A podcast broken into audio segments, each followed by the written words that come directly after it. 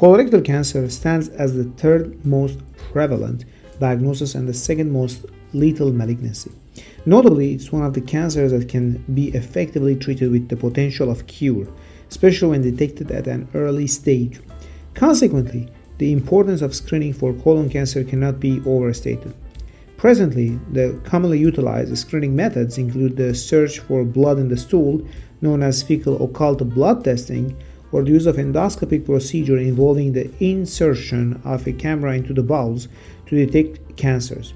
While these tests are valuable, it's essential to acknowledge their limitations and associated costs. Now, envision a scenario where we could harness the abilities of bacteria to navigate the stool samples and pinpoint specific cancer-related genes.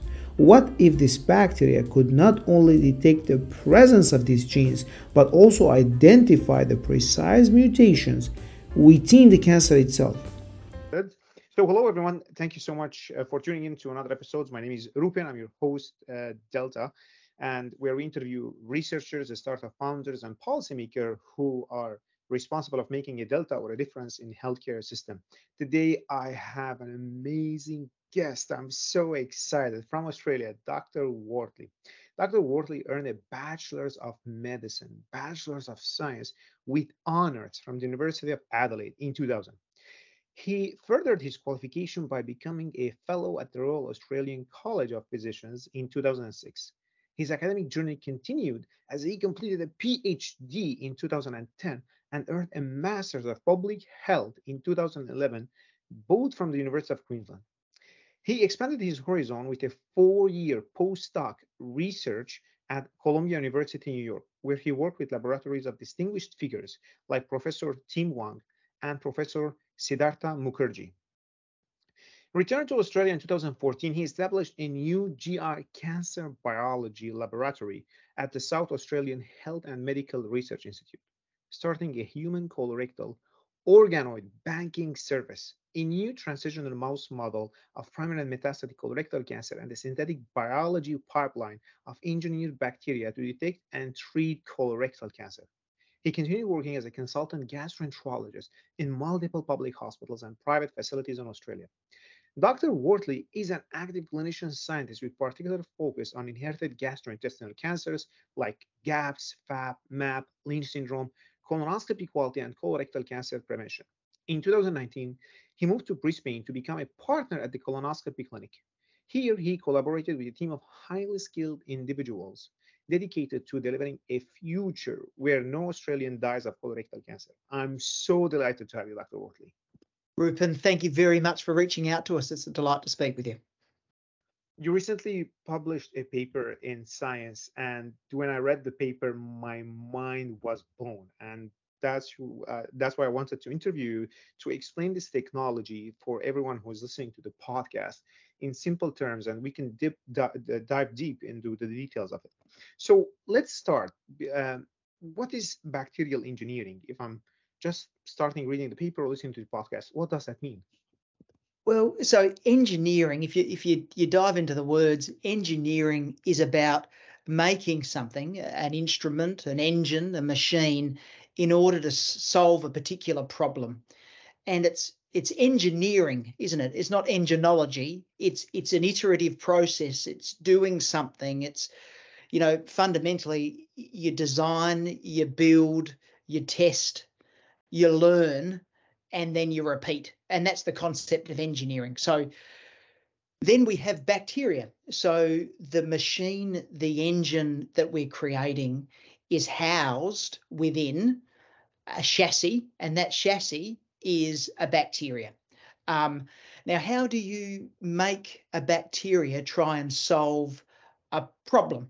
So how do you engineer using a bacteria to do that, or any cell? And all of the information, the code within a cell, the code that makes a cell, a specific type of cell, do a certain thing, become an eyelash, uh, um, be able to fight cancer, um, is basically housed within its genetic code, the D N A that exists within the bacteria, and which of those genes it turns on at certain times. Um, so the fundamental instrument, the the, the keys that we can manipulate in order to engineer a bacteria are the fundamental genetic code. And molecular biology has advanced to the point where actually manipulating the genetic code of an organism is is is, is fairly simple now. Um, and so so we have that, we have the ability to code a, a cell. Um, and then we need to define, of course, what the problem is. And then the the, the sort of the four steps are, um, how do we how are we going to define the signal, the thing that activates the cell? How is that cell then going to process that signal um, via basically very analogous to electrical circuits, um, but genetic circuits that interact and work together? Um, What's the best bacteria to contain this? What's the best chassis? And then finally, when the signal is processed within the right place via the right pathway, what is the output? So it's sort of signal, chassis, bacteria, process, and then output. And and and people have been for decades, um, you know, engineering cells to address different problems. Um, we used it as a way of detecting cancer. Wow, amazing. So if I'm coming from an I T background, it's just like, it sounds like the way you, it's similar to engineering a software or a computer to do a certain task.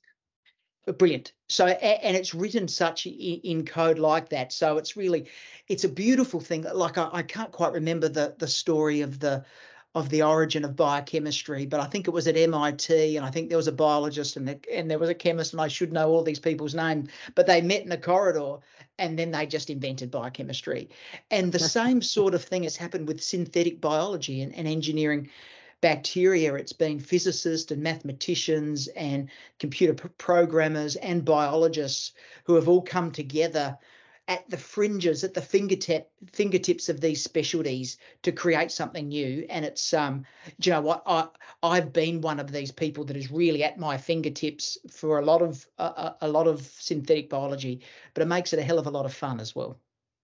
Wow, amazing. So I started reading your paper and terms started coming up. And I think one of the terms I asked myself, and if you can explain to the audience, is like, what is natural combinants, horizontal gene transfer? What does it mean, and how it can affect the bacteria in the human gut? That's a really cool question. It's a fundamental part of the paper. You know, if you were to say what is the what is the fundamental part or the uh, the utility of the paper or the thing that we we use, it is horizontal gene transfer. Um, do you know what? You know, genes can be passed. Genes are the fundamental unit of heredity. Um, they're what give you your mother's laugh and your father's eyebrows, right? So, um, and they are, can be passed a number of ways. Uh, they can be inherited vertically from parents to offspring, or in the bacterial world, when one cell undergoes binary division into two cells and it passes from parent to daughter cell uh, their genetic code. Um, and that's called vertical transmission. There is also horizontal transmission. So this occurs outside of vertical parent to offspring inheritance. So bacteria, um, prudish as they are, uh, they, they, they don't have sexual reproduction. Um, so there need, there is some value in gene swapping and uh, transfer of different genetic information between cells. Um, and the process that they do it is through horizontal gene transfer. So passage of one unrelated cell to another cell. And there are a couple of different mechanisms by which that can occur. Um, there's uh, conjugation, um, there is transduction, Um, and there is also uh, uh, there is also one called natural competence.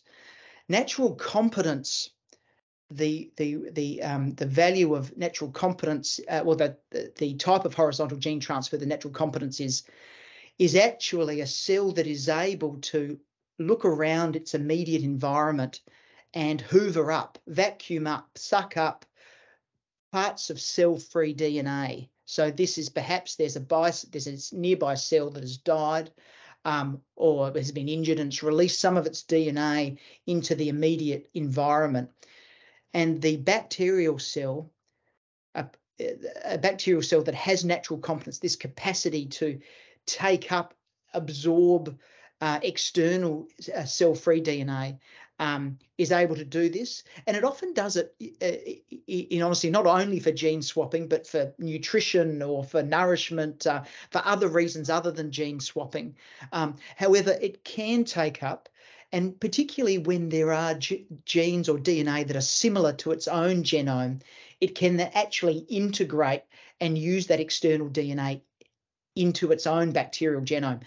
There are, you know, obvious, and some of your clinicians will know, um, you know, in terms of antibiotic resistance, you know, this can be a, a mechanism by which antibiotic resistance is conveyed. And in fact, the the inception of this project followed a presentation that was just about that. So um, I was at U C San Diego, Jeff Hasty's lab meeting, and Rob Cooper, who's the first author on the equal first author on the paper, um, was presenting work on antibiotic resistance, and he had Acinetobacter baylyi, A. baylyi, which is the sort of the star of the show, which is a, a very well studied naturally competent cell. So this bacteria is is a real maestro at sucking up ex, external cell-free D N A.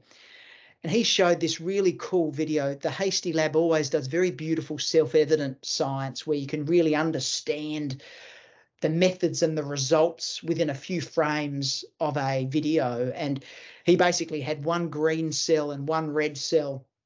And the, the, the green cells were resistant but were getting eaten and passed on directly the antibiotic resistance gene to the red population, which then exploded in a bloom of red and green becoming yellow. So it was this sort of, this sort of, uh, you know, sort of bacterial natural competence, antibiotic resistance uh, mechanism that he was presenting. Um, and, you know, looking at two cells, and you would do this in your own life, whether clinically or in the lab, you, you, you just, you know, there's the obvious analogy from your own life, whatever it is, and you can just apply, look, one of those cells could be cancer. So how, how, how could we make that work? And that was the sort of the discussion at the end of that lab meeting. Um, so horizontal gene transfer is the is the passing of of of, of genetic material from, from one cell to an unrelated cell fundamentally. And this is, happens This happens very. It's, it's very commonplace in my in the microbial world. Wow, amazing! So, and it, like for us as a human beings, we can only pass the genes to our kids and children, but bacteria can pass it to each other, can take it from the cells around them, even if they are human cells. In simple terms. Absolutely, and or from you know viruses, transduction from bacteriophages that infect them and carry other genetic material. So, yes, there is. Uh, although there is not sexual reproduction, there is still a it's still a hotbed of genetic uh, uh, swapping. Lots of little keys in bowls all around the bacterial world. All right. Um, so I think we talked about the first two definitions, and now the third definition will help us understand the paper better. Can you tell me a bit about like what's CRISPR and what's CATCH, the technology based on CRISPR in simple terms, and then we can jump into the steps of this paper to make it more sense. That's and that's the critical uh, your third part to it, and you've done that perfectly. So so CRISPR is an, an ancient means of adaptive immunity, uh, and of course um, Jennifer Doudna and Emmanuelle Charpentier won the Nobel Prize for discovering uh, this um, entity and and then y- being able to utilize it. Um, fundamentally, it's a way of a bacteria being able to recognize and then attack uh, viral uh, particles that they've been exposed to in the past. So, um, so CRISPR stands for uh, clustered, regularly interspaced, short palindromic repeats is what CRISPR. So it's these repetitive Uh, uh, uh, sequences that were found within the bacterial genome. Um, how that can then be used, it liberated the capacity for genetic engineering um, in a in, in obviously in a unique and immensely powerful way. And like polymerase chain reaction was impossible to remove from a molecular biology laboratory from the very first moments that, that I was ever a scientist. CRISPR is now just inherently fundamental to all aspects of molecular biology uh, over such a short time frame. Um, so the, the way that we utilised it is that, you know, so CRISPR uh, was, I think, first described in strep pyogenes within a specific bacteria. Um, however, lots of bacteria have a similar system, um, and Acinetobacter, Acinetobacter baylyi is no different. So it has its own CRISPR system, which Rob Cooper and Jeff Hasty had been working on prior to this work. Um, what that provides is, therefore, one is able to design a specific code um, that then is Uh, flanked by something called a protospacer adjacent motif, or a, or a P A M sequence. P A M sequence is like two-factor authorization when a uh, for the enzyme to cut a certain site. So you have the sequence, but you also need to have this other additional three-letter sequence. Uh, Acinetobacter uh, Acinetobacter baylyi is N G G. So you have this third little sort of cuff of code. And so what that allowed us to do, so that's the, the fundamental mechanisms of CRISPR. A specific genetic code by a guide R N A can attract a D N A's cutting enzyme. Um, why that's important for us is that we wanted to define a cancer-specific gene. The tricky thing about cancer-specific genes is they're often very similar to normal genes. So all of a sudden, you need to define something, sometimes on a single base pair change. That is the case for one of the most important oncogenes in human cancer, called K R A S. Um, so K R A S G twelve D means that at a specific place, uh, codon twelve, there's a change in the amino acid residue from glycine to aspartate, G twelve D. But the actual genetic event that generates that change in amino acid is a substitution, a substitution of, glyce, uh, uh, of um, uh, guanine to adenine. So G to A substitution. One single base pair is the difference between normal K R A S gene present in every single cell of your body versus cancer-causing K R A S. So that seems like a hard thing for a bacteria to do. However, K, uh, CRISPR is able to provide single base pair resolution if one can design a guide where that second factor authorization P A M site overlays that mutation site, which is how we designed this approach. So uh, I'm getting a little bit of ahead of myself, but but let's, if there is a K R A S gene that comes in and is integrated into the bacterial genome via an, a mechanism that we may allude to later. Um, if it's wild type, then the P A M sequence is maintained. The C A S-associated protein comes in, cuts the D N A, and kills the cell. If, however, the The, the uh, D N A that comes in is mutant K R A S, it then has a single base pair substitution that all of a sudden destroys that P A M site. All of a sudden, the code that is required for the guide R N A to bring in a D N A cutting protein is lost. That bacteria that's taken up mutant D N A is then preserved. And if it has a selection, a means of selection, it will proliferate.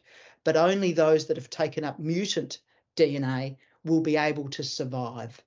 Um, and so that was that was just a that was a very lucky, like essential, but also it was very lucky that that Rob had been working so closely and so hard on Acinetobacter baylyi's CRISPR system.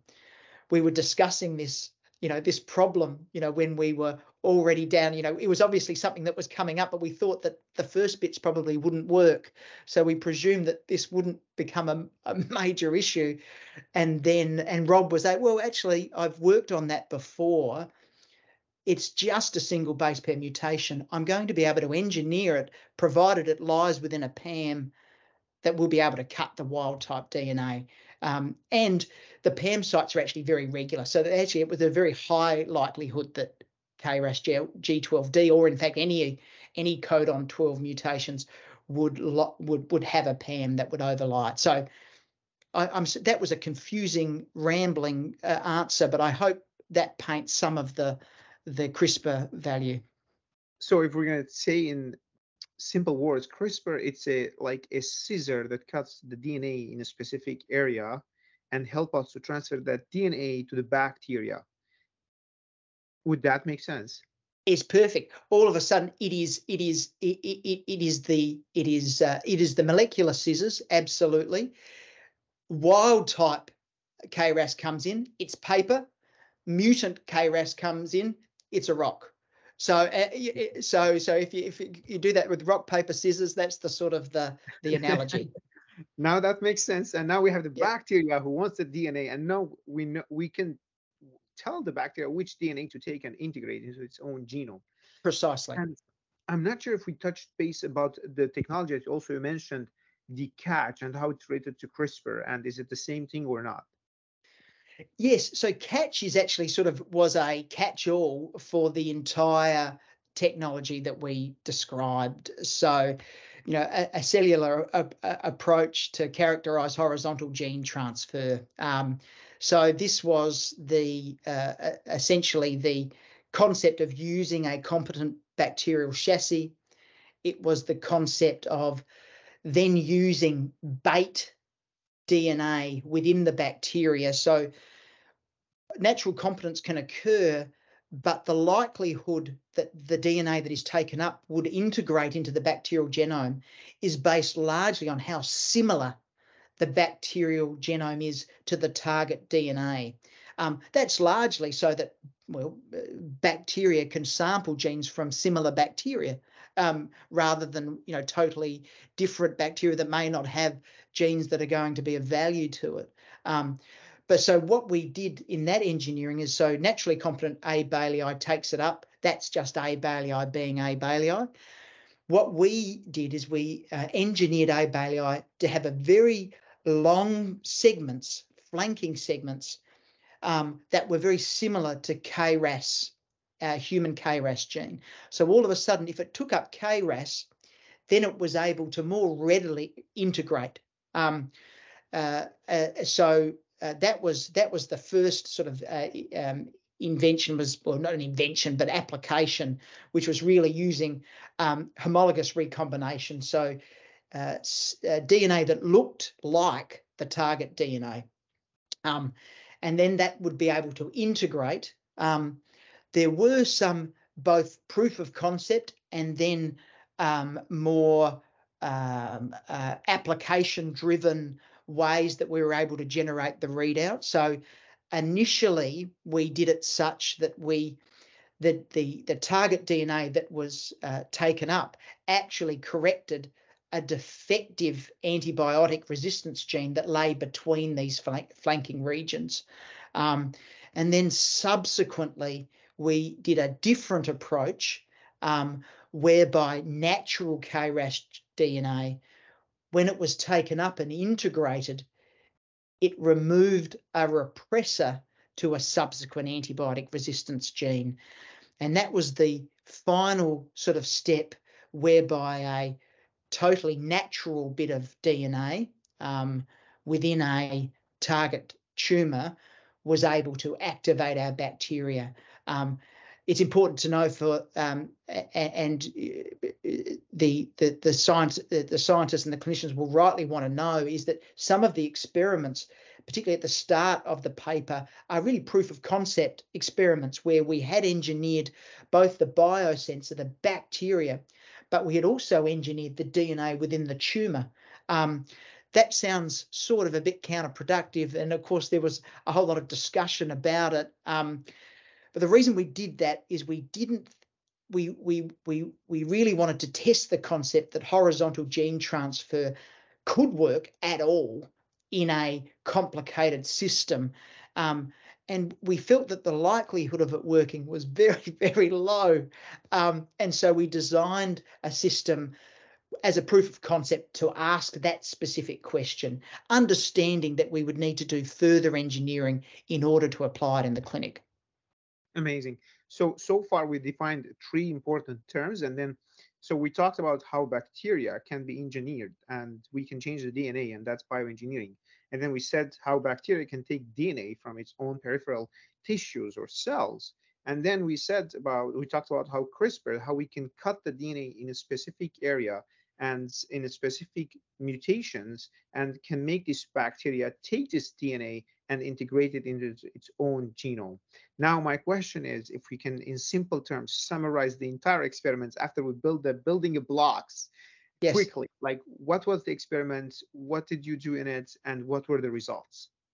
Lovely. So the, the way the way that you're able to get people uh, into slightly uh, grandiose uh, experiments is to go stepwise. You've got all of these go, no go signals along the way that you can abort and save face before you go into very, very large and costly laboratory and animal house and other experiments. And so um, it's like it's it's like sort of breaking bad news to someone. You do it sort of slowly and exactly sequentially. slowly. yeah, yeah.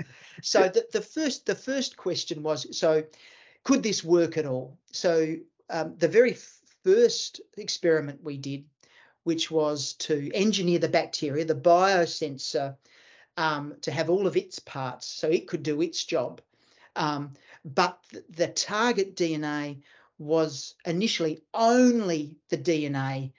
It wasn't the needle in the haystack. It was a trillion needles is what it was. And so it was what's called plasmid D N A. So it's largely just a, the purest essence, the Chanel number five in a small glass vial of target D N A that we marinated the biosensor in. Um, and so that's a very easy, very straightforward in vitro experiment. Um, and then that was a, that worked. So, um, when you just had the target D N A and you mixed it with the biosensor, the biosensor could detect the uh, target, uh, um, not tumour D N A, but the cancerous D N A, the mutant D N A. The next was then, okay, well, if you take then cancer cells, no other cells, no stroma, no microbial uh, D N A from the luminal soup, you know, just cancer cells grown in a dish, and then you lyse them, you get Oh, actually, then you purify their genomic D N A. So now you've got the target D N A, but all the other genes. That also worked. And then we took cells that we sort of beat over the head, what's called cellular lysate. They've got all their other proteins and other things, and marinated that, and that worked. Then we did we we just co-cultured cells together, cancer and bacterial cells, and then that worked. Then we used organoids. So organoids, you know what, they are also very standard in a in a typical cancer biology lab, a slightly more complicated uh, form of cellular culture, uh, more representative of uh, in vivo tumours. Um, and once again, we did that with co-culture, and then that worked. Um, then we we mixed the biosensor with some mouse poo and spiked that with target D N A. Um, and that was that was a very interesting experiment that, you know, now with so much competing, not even non-target D N A, but just sort of microbial D N A from all the bacteria in the mouse lumen. And then that worked. Um, and then that was the that was the go, no go signal to then um, consider doing this in a mouse model. So mouse Mouse models from even from all of those, that they are increasing increments of complexity, but then the the to go from um, sort of spiked mouse poo to administer something to a mouse, that's a, a dramatic increase in complexity. You know, it, it it's an essential increase in complexity. So, uh, but it, it, it's a, and so we. So, you know, people bring threads from their previous lives. So Rob had obviously brought horizontal gene transfer Jeff has, you know, the world's one of the world's greatest synthetic biology labs, um, and he's brought all of this to it. W- what our lab brought to it was that we had, you know, one of the uh, one of the um, uh, models that we generated when I moved back to Australia um, was a a modular model of colorectal cancer in a mouse. So we have organoids harvested from a mouse, uh, genetically engineered in certain ways, depending on the tumour we wish to model. And then via mouse colonoscopy, you can inject that into the mouse lumen. Wow. Um, and then sort of over, you know, six to eight weeks, it develops a primary tumour. The There are lots of different mouse models of colorectal cancer. The reason why that one was good is because the tumour itself is modular. So it's not a genetically engineered mouse model whereby um, the, the the mouse tumours develop via an, uh, an unalterable genetic sequence. We're actually able to engineer, uh, again, that word, the tumours to express the genes that we want them to. Um, And that was important so for this able particular... to go with the colonoscopy into the mouse and inject some cells that can make the tumor that you want with the specific mutation that you want. Exactly. So that's, you know, it's a, it's a cool, it's a, it's a, it's a nice, it produces lovely videos. Um, it is, you know, when you're presenting to a clinical audience, it's obviously attractive, but it's valuable. Particularly, and when I came back, you know, I, in, my, in the Columbia lab, we, we didn't want for resources in terms of funds and animal house uh, budget and size. But when I came back, you know, well, I di- didn't have a whole lot of money. And, and the reality is, is that it, it's a lot cheaper too. If you want to study a range of different, it has limitations, but if you want to start study a range of different genetic types of tumour, to have something that you can engineer in vitro and then deliver into a, you know, a, a generic mouse has value when you're wanting to study different pathways. So, um, you know, for for a range of reasons, largely because I, I I was a bit skint and wasn't flush with with funds, we sort of we chose that as being the model that we would develop. But then for this particular project, you had to have a, a, a modifiable genetic system in the proof of concept. You had to be able to design a tumour that housed important target D N A um, that we would then be able to study in, in our first mouse experiment. So, um, so we each brought those things in. We, we then delivered. And, you know, the biggest bang for your buck, although, and once again, it's, it is, it is a far cry f- from the clinic and how we would do it ultimately in humans, but we delivered it via an enema, the biosensor. How do you get the most bugs around a colorectal tumour that you've injected via colonoscopy? And that's to put a high number of them rectally uh, into the mouse. Um, and so that was, once again, it's a proof of concept, not how it would be applied. Um, and there are developmental aspects that we would need to do for it to be an orally deliverable biosensor. Any biosensor, any engineered bacteria with a target within the gastrointestinal tract, in my opinion, needs to be delivered orally for it to be an, an effective clinical solution. Um, so we are not at that stage, but th- that was the experiment. Mouse with tumour, mouse without, sort of a, a case and control type study, delivered biosensor, and then we collected that and then found that th- th- theoretically those biosensors that it were exposed to tumour should become resistant to a certain antibiotic. We plated those and found just that. They turned green. They're antibiotic resistant, and only in the tumour, only the biosensors delivered to tumour-bearing mice. So, um, you know, we were able to show that uh, we were able to find all of the tumour-bearing mice, and the sensitivity and specificity was was perfect uh, in a very small in a mouse model um, in, in in our hands. So that was the stepwise, very simple, the simplest possible experiment through not to the most complicated experiment, but to a, a complicated preclinical model to show that it could work, you know, in the vagaries of stromal cells, other inflammatory cells, the, the microbial soup, Um, so that was that was a lovely moment when when that ultimately worked. Wow, this is mind blowing. This is like amazing. When I read the paper, I was very impressed. I'm still impressed. I'm just like, so like in simple terms, you were able to bring some mouse and some mice, and like you were able to make a tumor with a specific mutation grow. And then you brought bacteria, you told the bacteria, go and detect this specific mutation in the mouse model, and the bacteria was able to do that. That's right. That's right. So the the, wow. the mouse model, the mouse model that we published in in Science, um, it, it had had modified target D N A as well as being the the the proof of concept demonstration that was able to correct antibiotic resistance within the biosensor. So it was it was tumor D N A that was released from the tumor into the lumen. That's where it met the biosensor, Um, which was able to take it up, incorporate it, activate a circuit within the bacteria to have the readout. Um, so, yes, so it was an exciting sort of uh, development. Amazing. So now, after talking about the experiments, let's talk about the applicability. Cool. Cool. Currently, like, let's say, how, can, can you tell me a bit, and can you tell the audience a bit, like, how do we screen people for colon cancer, and what are the problems with the screening methods?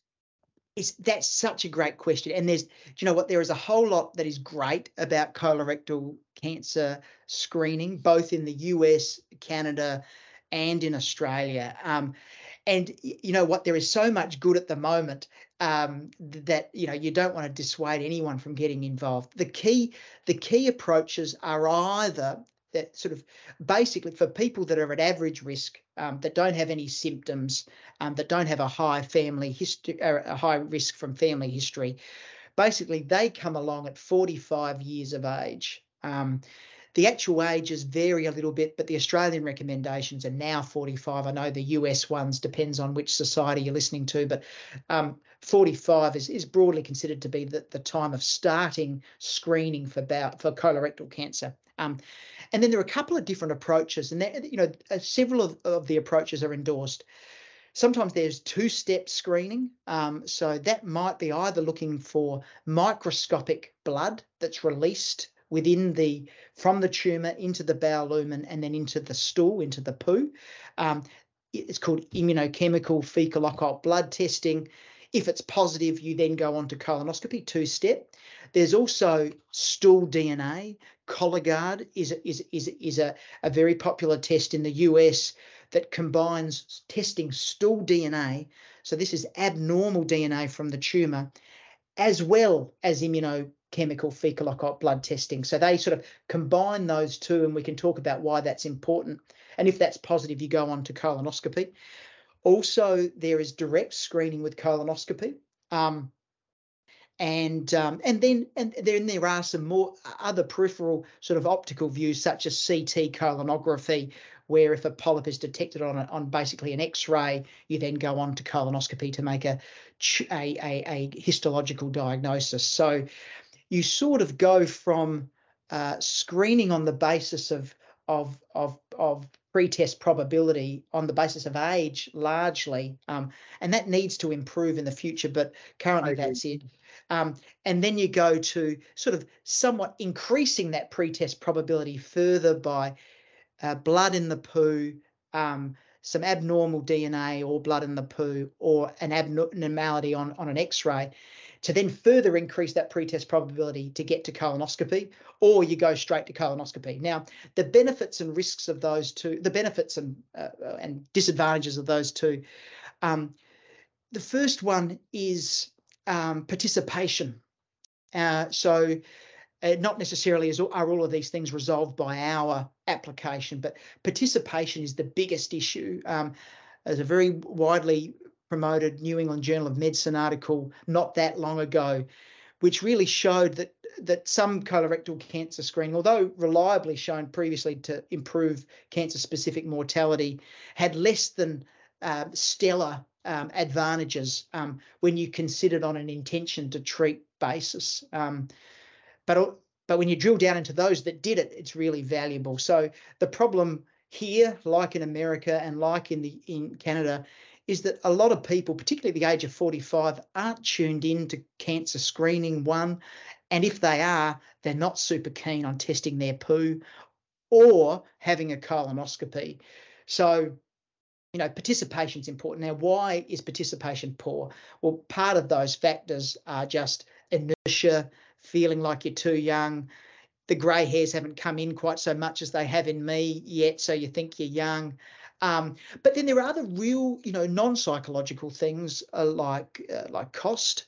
Um, that's a really important one, and and can be limiting depending on where you live. Um, uh, certainly, uh, um, inconvenience is a huge is a huge one. Um, and although colonoscopy can be de- delivered very simply, Um, conveniently, and you know, um, and and with determination, affordably, um, it, it's a day off work, um, and and that part of it can be difficult for some people, um, and and you know what, colonoscopy is a very safe procedure, but there there are theoretical risks in terms of complications of invasive any invasive procedure requiring sedation. So yeah, I completely agree. Like my mom also, like she was going to have a colonoscopy, and like. And just the preparation for it, you know, like getting yeah. prepared, the drinking that fluid and having all the diarrhea twenty-four, forty-eight hours before. Yeah, yeah. My, my girlfriend had the colonoscopy and the fasting, it sucked. It, it wasn't a happy experience at all. And then like someone drive you, you have to take time off work. So there's some financial toxicity as well. So there are yeah. tons of things that comes with colonoscopy. You know, we are we are an Amazon society, like, you know, we are a customer service society where, you know, healthcare needs to start be delivered so that you are delighted, delighted with the actual health interaction. Um, mm-hmm. And you know what, as much as we try, and I, I work at a place called Colonoscopy Clinic, we do a lot of hard thinking around this, but you know what, we are not there. You know, we are not, not there at having a delightful experience. Um, And and people tell us because they don't get involved in participation. Um, and so they present, they don't participate in screening, and then they present when they develop symptoms. Um, and exactly. the the reason colorectal cancer is such a great one for screening is that early colorectal cancer, whenever I diagnose early colorectal cancer, particularly from screening, it is a story of success. These people yeah. go on. They have they they may require surgery if it's cancerous at the time. They may, if they had just have an advanced polyp, it's curable at colonoscopy. But then almost all of them, more than ninety-five percent of people at stage one will live following surgical resection alone. Um, however, as it advances and becomes more advanced, spreads to lymph nodes, then all of a sudden adjuvant chemotherapy is required. It's hard. Spreads to liver, and then and then that's when the mortality is is is is dramatically impaired. So you either you either bring diagnosis earlier to earlier stages or advanced pre-invasive disease, or you improve survival in advanced diseases. They're the way you stop people dying of colorectal cancer.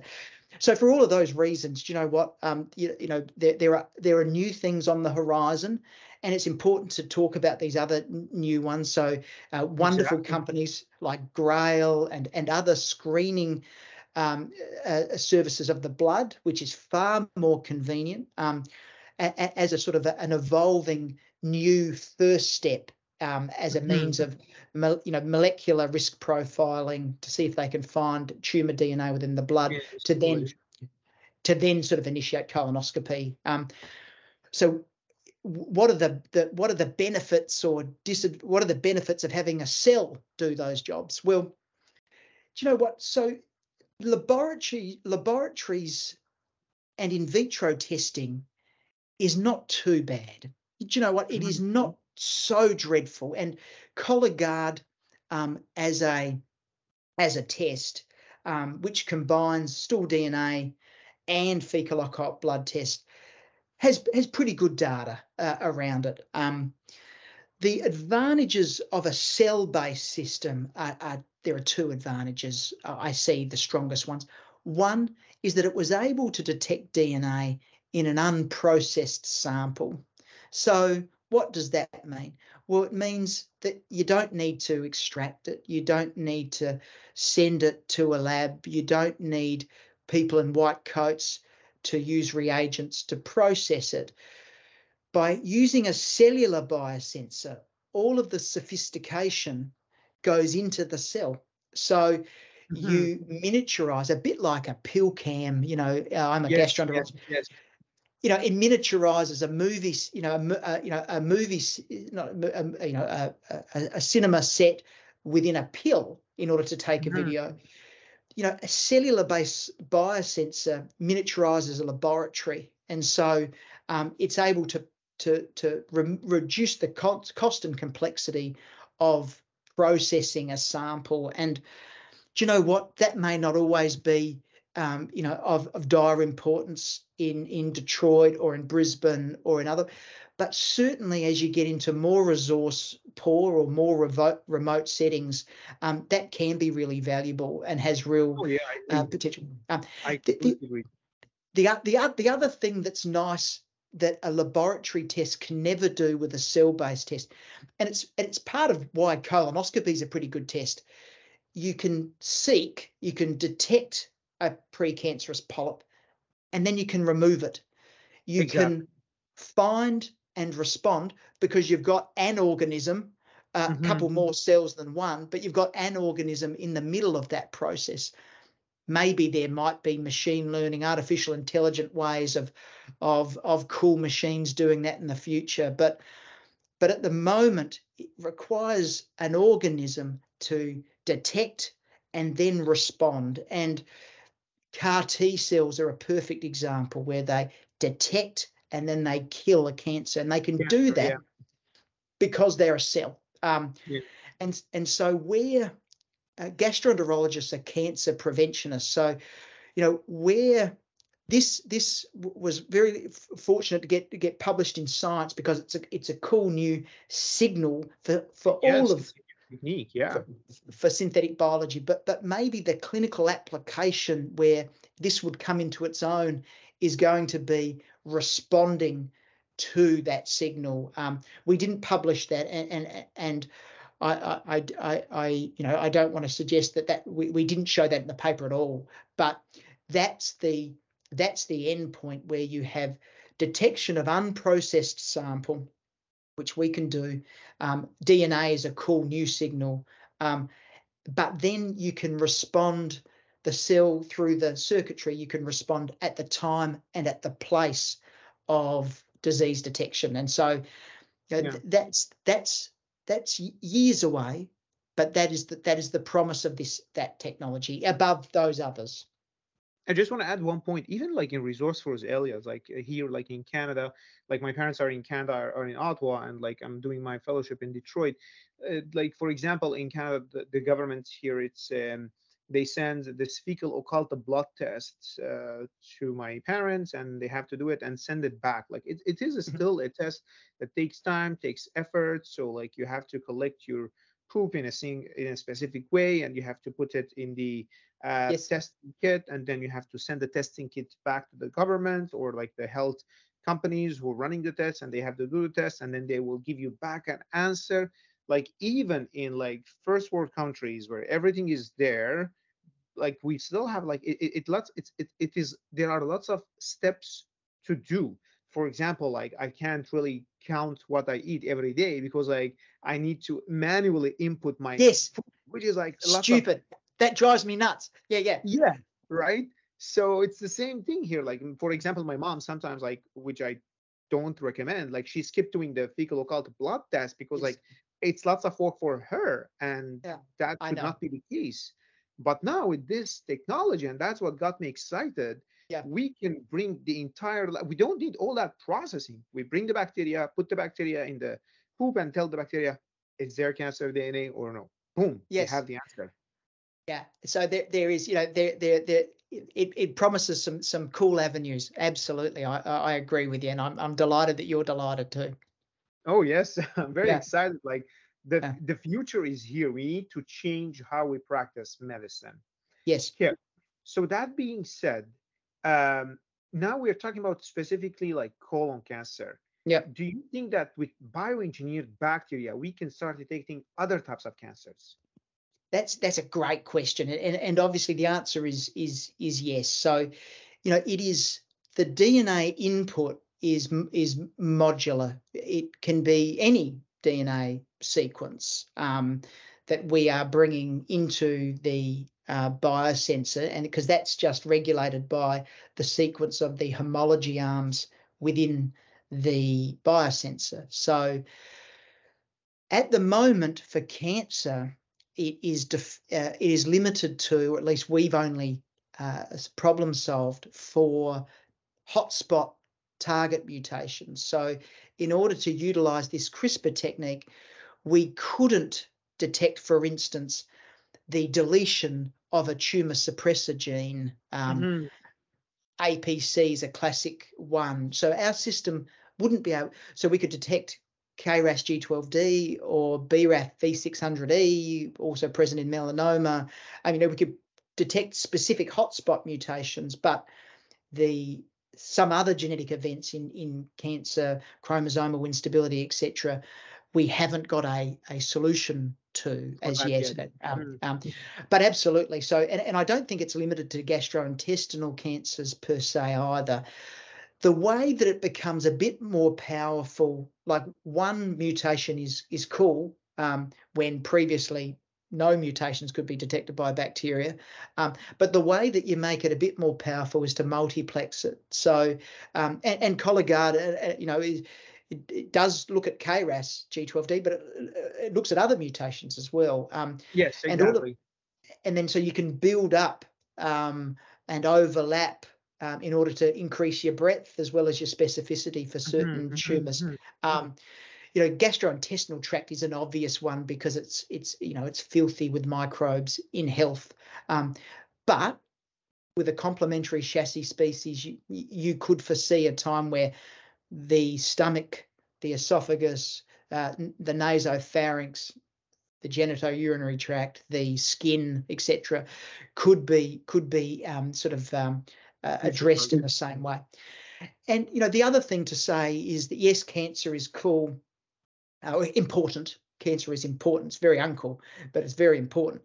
Um, but D N A is important in a whole lot of things. So uh, the other classic clinical scenario would be an infection. So um, infection and cancer yeah, are, right. are clonal disorders. They start with a specific cell that proliferates yeah. mm-hmm, and mm-hmm. defined genetically. So, you know, um, We, we uh, you know, that's also some low-hanging fruit, particularly in the gastrointestinal tract, either to record or respond to certain infections, uh, certain, you know, uh, microbes, particularly those that may be fairly poorly harvested or cultured from a stool sample um, because they reside higher up in the gastrointestinal tract. So, you know, it's cancer, it's infection, it's further development with multiplexing, it's proof of concept of being able to both detect and respond. Um, mm-hmm. They're they're the they're the the the, the next clinical steps. Um, there are also a couple of other sort of kooky ideas.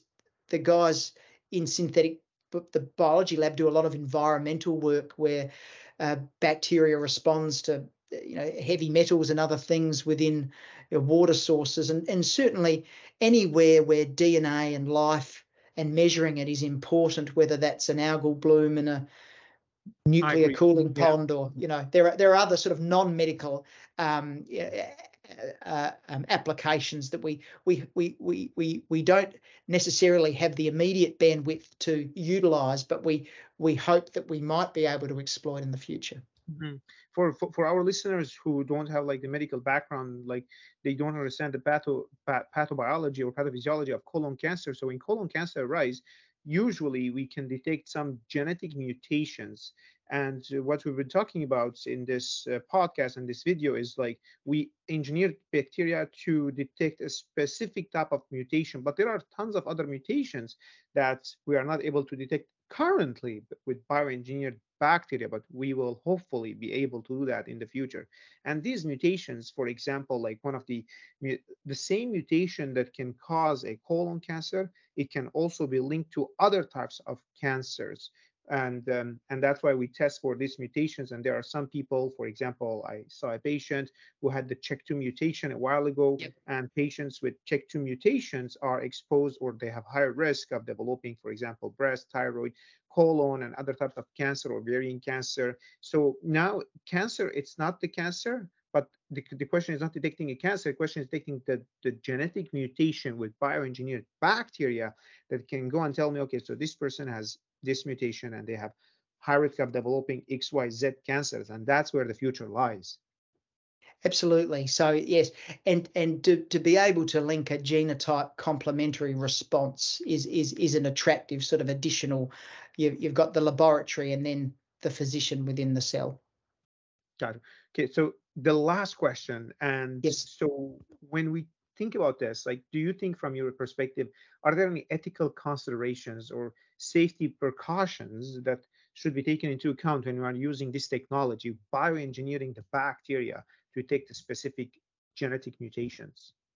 So the answer is absolutely yes. And so, um, and uh, the, however, however, what I would also add is that engineered bacteria, engineered cells are commonplace, not only in trials, but But C A R-Ts are a classic example of, of engineered cells that are F D A approved and being used today and are saving lives in young people with A L L. Um, so there is there is always, there is absolutely, and I'll go through and list the key sort of regulatory requirements uh, or at least hurdles that we need to get through um, and, and potential concerns. But I just wanted to preface by saying that, you know, engineered cells are here uh, and they are being used. So although, and a couple, you know, people have talked about this as being sort of almost like scientific, you know, science fiction. Um, and that's the way I feel about a lot of cellular therapies. Like, you know, these things that are now commonplace to us, whether it's stem cell transplantation, um, organ transplantation, C A R-T cells, in vitro fertilization. How crazy is that? And how beautiful. So there are yeah. all of these, you know, there are these incredibly, com not, you know, uh, commonplace is not the right, but there, there are these miraculous cellular therapies that we use already that we take for granted. Um, however, n the new kids that come along absolutely need to be vetted. And, and, and the biocontainment for bacteria is, of course, always a huge and increasingly in recent years, the containment of biologically um, uh, modified uh, organisms, um, you know, is, is appropriately very carefully scrutinised. Um, what are those regulatory requirements? Well, you know, you, you need to prove that the chassis species is safe within human trials. So Acinetobacter baylyi is um, uh, largely non-pathogenic in, in immunocompetent people, but we would need to look at how does it go in normal healthy folks, even without the engineering. So to be delivered in capsule form in the dose uh, that we're going to be delivering it in. Um, and then the genetically engineered form within a patient group. So, if, you know, a phase one trial um, in people with the, the known mutation um, to see if we're able to detect um, and respond. We need to be cautious and measure and ensure that just as there is D N A swapping in between um, uh, tumour and bacteria, that there isn't swapping between bacteria and other bacteria. That mm-hmm. makes that yeah. makes the that makes the readout of antibiotic resistance a less attractive readout than than than other less concerning readouts. And, and, and there are other ways of of metabolically selecting for cells that are of no antibiotic Uh, a transfer risk, um, and and then it needs to, you know, fundamentally be shown to be doing its job better than the current gold standards, um, and the gold standards are good. So, you know, there there is a series of bars, uh, hurdles to get over. Um, the safety ones are important. Um, biocontainment, antibiotic resistance, um, just the nature of the chassis species, how it affects one's native microbiome. Um, and um, however, you know, companies like Synlogic and, and, and other companies are using engineered bacteria now for meta, uh, metabolic diseases such as P K U. Um, and so, you know, this is stuff that is happening. And, and what's lovely, It's best. It's great to be the first, but it's hardest to be the first. And I feel like we're coming in at a time in bacterial engineering where some of the heaviest lifting has already been done by some other great pioneers in terms of the regulation. So, um, you know, it's it's it's it it, it is still challenging stuff, um, but it, it but it has precedent, um, and and that's that's always that always helps when when trying to deliver something of value. Yeah, I completely agree. I just want to um, uh, quote a great book I've been reading recently. I'm very uh, uh, interested in entrepreneurial books. There is a great book. It's called Zero to One. And uh, it's by Peter Thiel, and like one of the oh. concepts he says it's not about the person who gets first into the market. It's about the person who go to the market and find something that can last for ten years. So I think this is a great time to introduce this and to be in the market as well. That's a very cool. I'll read that book. That sounds like a cracker. That's a very good oh, insight. It's, isn't it's, it? Really, yeah. it's, it's a really great book. It's a really mm-hmm. great entrepreneurial book for sure. Mm-hmm. Um, oh, Rupen, may, may I just uh, make one further additional thing that yes, I'd love for you to incorporate. So, you know, this is synthetic bi synthetic biology, which is really, as I said before, it's at the fingertips of other ex other specialties and other expertise. Um, and I just wanted to acknowledge, you know, I've mentioned some names already, but Professor Jeff Hasty, uh, pioneer of synthetic biology, uh, a giant in the field, Um, which I'm very lucky to work with, um, and was in, you know, really it was a, it helped drive this project. Uh, his uh, originally postdoc and now scientist working at U C S D, Rob Cooper, um, who was equal first author in the paper.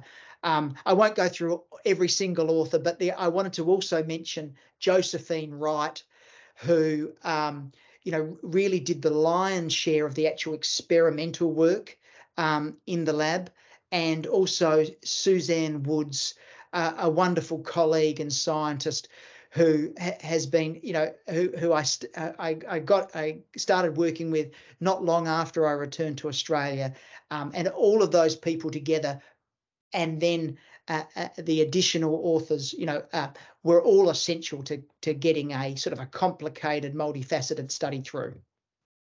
Thank you so much for everyone who was part of this study. It's it's it's been amazing just to read about it and see it in the news and see how everyone's talking about it. And hopefully this will be the future for us, um, for humanity, because like no one should die from colon cancer. And hopefully with bioengineered bacteria, we can make this happen in the future. Thank you so much for your time, Rupen. Have a lovely day. Thank you so much.